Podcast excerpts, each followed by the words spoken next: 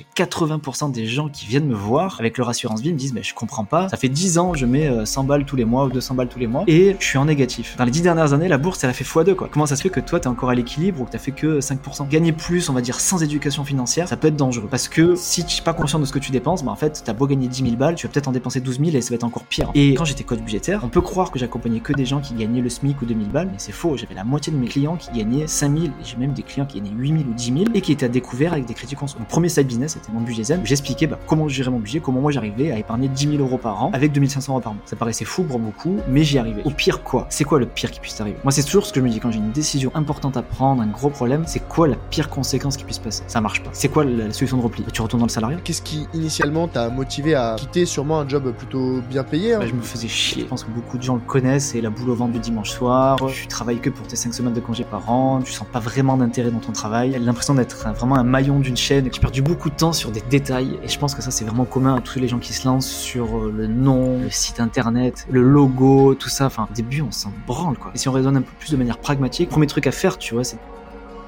L'argent devrait être un outil au service de votre épanouissement. C'est un excellent esclave, mais un très mauvais maître. Je suis Charles Elias Farah, conseiller en investissement financier et fondateur du Grand Bain, le média de celles et ceux qui veulent prendre une longueur d'avance dans la gestion de leur argent et le développement de leur patrimoine. Au programme, chaque semaine, on décrypte l'univers des finances personnelles, de l'investissement et de l'entrepreneuriat aux côtés des meilleurs experts. On parle des sujets qui fâchent, sans tabou ni langue de bois pour vous transmettre les meilleurs enseignements. Dans chaque épisode, je vous emmène avec moi découvrir les principes, méthodes et outils qui vous permettront d'atteindre la liberté financière. Mener une vie riche n'a jamais été aussi accessible, alors pensez à vous abonner, c'est gratuit. Et pour aller plus loin, retrouvez des ressources complémentaires en description. C'est parti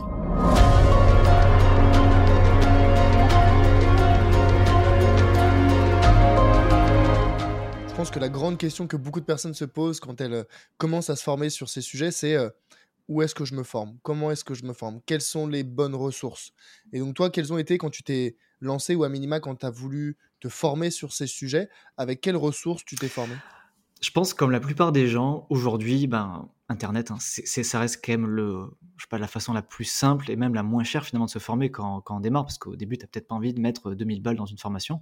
Donc, euh, j'ai commencé tout simplement avec la curiosité. Je pense que ça, c'est vraiment un trait de mon caractère, de ma personnalité, et je pense un, gros avantage, on pourra revenir après, de, va dire une, belle caractéristique d'un investisseur, c'est d'être curieux. C'est-à-dire de toujours aller chercher l'info, toujours de comparer. Et moi, j'ai commencé ben, simplement en regardant sur Internet, voilà, euh, comment ouvrir une assurance vie ou comment investir dans l'immobilier, par exemple. Parce que j'ai quand même commencé par là. Mmh euh, donc, j'ai commencé par voilà, me former sur Internet, regarder des contenus YouTube, suivre des chaînes, suivre, écouter des podcasts. Je me suis aussi, euh, enfin, je me suis aussi formé avec du payant. J'ai aussi acheté des bouquins, j'ai acheté aussi des formations en ligne sur l'investissement. Enfin bref, j'ai fait du gratuit et du payant, mais principalement, ça a été voilà, contenu podcast, vidéo sur YouTube et bouquins. Ça a été mes principales sources de formation et ça reste mes principales sources de formation et d'information. Parce que bah, tu dois le savoir comme moi aujourd'hui, on... tu es obligé d'un peu de suivre l'actualité. Hein. Quand tu veux conseiller tes clients, il faut quand même savoir euh, ce qui se passe aujourd'hui. Donc euh, je continue euh, énormément à me former grâce au contenu podcast YouTube principalement et des bouquins. et de plus en plus, j'essaye maintenant de, de faire l'effort d'aller chercher des contenus un peu plus anglophones. Euh, enfin, c'est plutôt un de mes objectifs pour 2024 parce que je le fais pas encore vraiment très bien, mais, euh, tu dois le savoir, ils ont souvent une petite longueur d'avance sur nous. Donc c'est euh, mmh aussi intéressant, je pense, d'aller chercher de la formation là-bas. Ouais, tout à fait, tout à fait. Et tu vois, je pense qu'il y a trois grandes catégories de contenu, quand tu, trois grandes catégories de ressources quand tu veux te former sur ces sujets sérieux et on va dire importants comme l'investissement. C'est, enfin, pas que, je sais pas moi, d'autres matières soient, sont moins importantes, mais on va dire qu'il y a quand même une dimension où tu vas utiliser, on va parler d'utiliser ton argent. Hein, c'est pas, tu achètes une formation sur la couture et puis bon, bah tu fais ta couture, c'est toi, c'est cool. là, si tu prends une, une formation, même si tu suis des contenus qui sont de mauvaise qualité, qui apportent de mauvais conseils, tu peux mettre en danger ta sécurité financière. Donc l'enjeu, il est quand même mmh. significatif. Et il faut donc très très bien choisir ses, ressources. Et donc je disais, je pense qu'il y a trois grandes catégories de ressources quand tu veux te former. Tu as les ressources bah, 100% gratuites hein, sur Internet, comme tu l'as dit très justement, des podcasts, des newsletters, des blogs, il y a sûrement même des, e-books trouvables, qui sont trouvables en ligne gratuitement. Donc il y a beaucoup beaucoup de ressources la seule difficulté, ça va être que bah, justement, il y a tellement de ressources que c'est mmh. difficile de distinguer le vrai du faux, le bon du mauvais conseil. et parce qu'aujourd'hui, c'est à la fois la beauté et la difficulté d'Internet, c'est que tu peux avoir des personnes qui créent du contenu gratuit de très bonne qualité, mais tu as aussi des gens qui créent du très mauvais contenu. Et donc, quand tu n'es pas formé, bah, c'est dur de faire la distinction. Euh, donc c'est tout le côté délicat du, côté du contenu euh, gratuit sur, sur Internet. Après, tu peux te former avec des formations payantes, comme mmh. tu l'as dit. Et donc là, euh, bah, encore une fois, il y a sûrement des formations de moins bonne qualité payantes et il y en a de, de très bonne qualité. C'est juste que, bon, généralement, tu vas moins te casser les dents si tu vois, tu vas vers des formations qui sont des références, beaucoup de mmh. témoignages, beaucoup de contenu. Si jamais le créateur, le formateur, il est un peu connu, toi-même tu le suis peut-être depuis quelques temps. Enfin voilà, il y a quelques mais, c'est surtout ça, je pense. Réduire le risque. enfin, moi, je, me rends compte que les gens qui achètent chez moi, c'est souvent des gens qui mmh sont auditeurs du podcast, par exemple ou qui me suivent déjà parce que c'est vrai que aller vendre une formation en ligne à quelqu'un qui te connaît absolument pas c'est quand même compliqué parce que même moi, en tant que client, hein, je suis aussi acheteur de formation. Bah, en général, j'achète chez des gens qui m'ont déjà donné du contenu gratuit, sur lequel je suis aligné avec la philosophie, sur lequel il m'a déjà donné beaucoup de valeur gratuitement. Donc je me dis que le mmh payant, je pourrais pas être déçu. Et, c'est ce que je constate mmh moi chez mes clients, euh, du moins sur la formation en ligne. Et même sur, même sur le site, hein, on en reparlera après, mais même sur le conseil. Quoi. Ouais. Ouais, tout à fait. Ouais, tout à fait. Bah, on, en reparlera parce que ça m'intéresse, ça m'intéresse beaucoup. Et la troisième. Et, euh, peut-être la troisième et dernière catégorie, voilà, la fameuse. Non, pour le coup, c'est peut-être la moins, la moins intéressante, enfin pas la moins intéressante, mais c'est bah, les, les formations, on va dire euh, certifiantes, euh, presque administratives, réglementaires, j'ai envie de dire. tu vois, hum, moi, pour me former sur la partie gestion de patrimoine, j'ai fait un master 2 en gestion de patrimoine. Et donc, pareil, bah, j'ai acquis plein de connaissances, plein de compétences.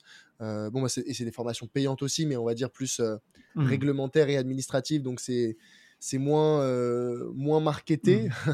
et le, le, fond, pour le coup, il n'est pas forcément meilleur. Alors, je sais pas, toi, si du coup, avec tes certifications, tu as dû suivre tu vois, des, des formations mmh réglementaires.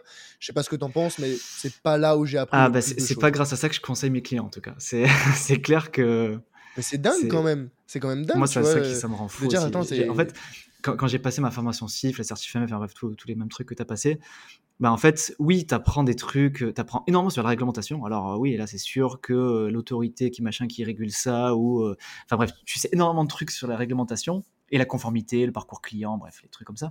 Mais sur le conseil pur et dur, comment marche, je sais pas comment marche un ETF, une SCPI, qu'est-ce qui est le mieux pour telle personne, euh, pour la transmission, pour une SCI, enfin bref, tous les trucs au final sur lesquels tu vas réellement conseiller tes clients, ben, c'est horrible à dire, mais je l'ai appris par moi-même. Je l'ai pas appris grâce aux formations mmh certificantes. C'est vraiment mon mmh expérience perso, ma curiosité perso, le contenu que je suis allé chercher moi sur YouTube, sur les blogs, sur les podcasts, dans les livres, qui me permettent aujourd'hui de conseiller. Et et je trouve que c'est euh, un peu triste, tu vois. c'est un peu triste. Alors, peut-être aussi parce que je fais du conseil d'investissement peut-être de manière peut-être un peu différente aussi. Comme toi aussi, on avait eu l'occasion d'en discuter dans, sur mon podcast. Peut-être parce qu'on conseille de la gestion passive. Et c'est un truc qui n'est pas forcément euh, recommandé, euh, enfin, qui n'est pas forcément beaucoup recommandé par la majorité des, des CGP traditionnels. Donc peut-être pour ça que dans les, dans les formations certificantes, on ne parle pas beaucoup d'ETF, par exemple on va parler énormément de SICAV, mmh. de PCVM, d'obligations, de, machin, mais ETF euh, e action, euh, suivre un indice et tout, ça, je sais pas s'il y avait 10 euh, minutes dans, la formation SIF, c'est le bout du monde, tu vois. ouais. Non, c'est ça, non, mais tu fais, tu fais bien de le dire, et je pense qu'il y, y, a une double dynamique, en fait, c'est alors déjà, peut-être petit, euh, petit, petit rappel, hein, dans les produits qu'on conseille dans l'investissement, on a les, les, produits de gestion passive et les produits de gestion active. Euh, les produits de gestion passive, c'est par exemple les ETF, hein, c'est des paniers d'actions qui permettent d'investir de façon passive et diversifiée euh, dans, dans les marchés. C'est très simple, c'est très peu chargé en frais, c'est très performant. Et de l'autre côté, on a les produits de gestion active qui sont les produits habituellement préconisés par les banquiers ou les gestionnaires de patrimoine et qui ont pour objectif de euh, battre le marché, donc faire mieux que la gestion passive. Euh, mais les statistiques montrent que en moyenne et même sur le long, 95% des, fonds actifs euh, sous-performent, donc font moins bien que la, que la gestion passive. Mais bon, ça c'est tout un autre, débat. Tout un autre débat.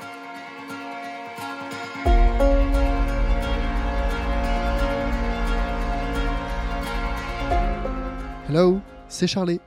Ce que tu viens d'écouter est un extrait de l'épisode complet que j'ai enregistré avec mon invité. Donc, si tu veux écouter la totalité de l'échange, tu peux dès maintenant le retrouver sur ta plateforme d'écoute préférée. Au passage, pense à mettre 5 étoiles au podcast s'il te plaît. Ça compte énormément pour moi et ça m'aide à développer le podcast. Je te remercie d'avance et te dis à très vite pour un prochain épisode. A plus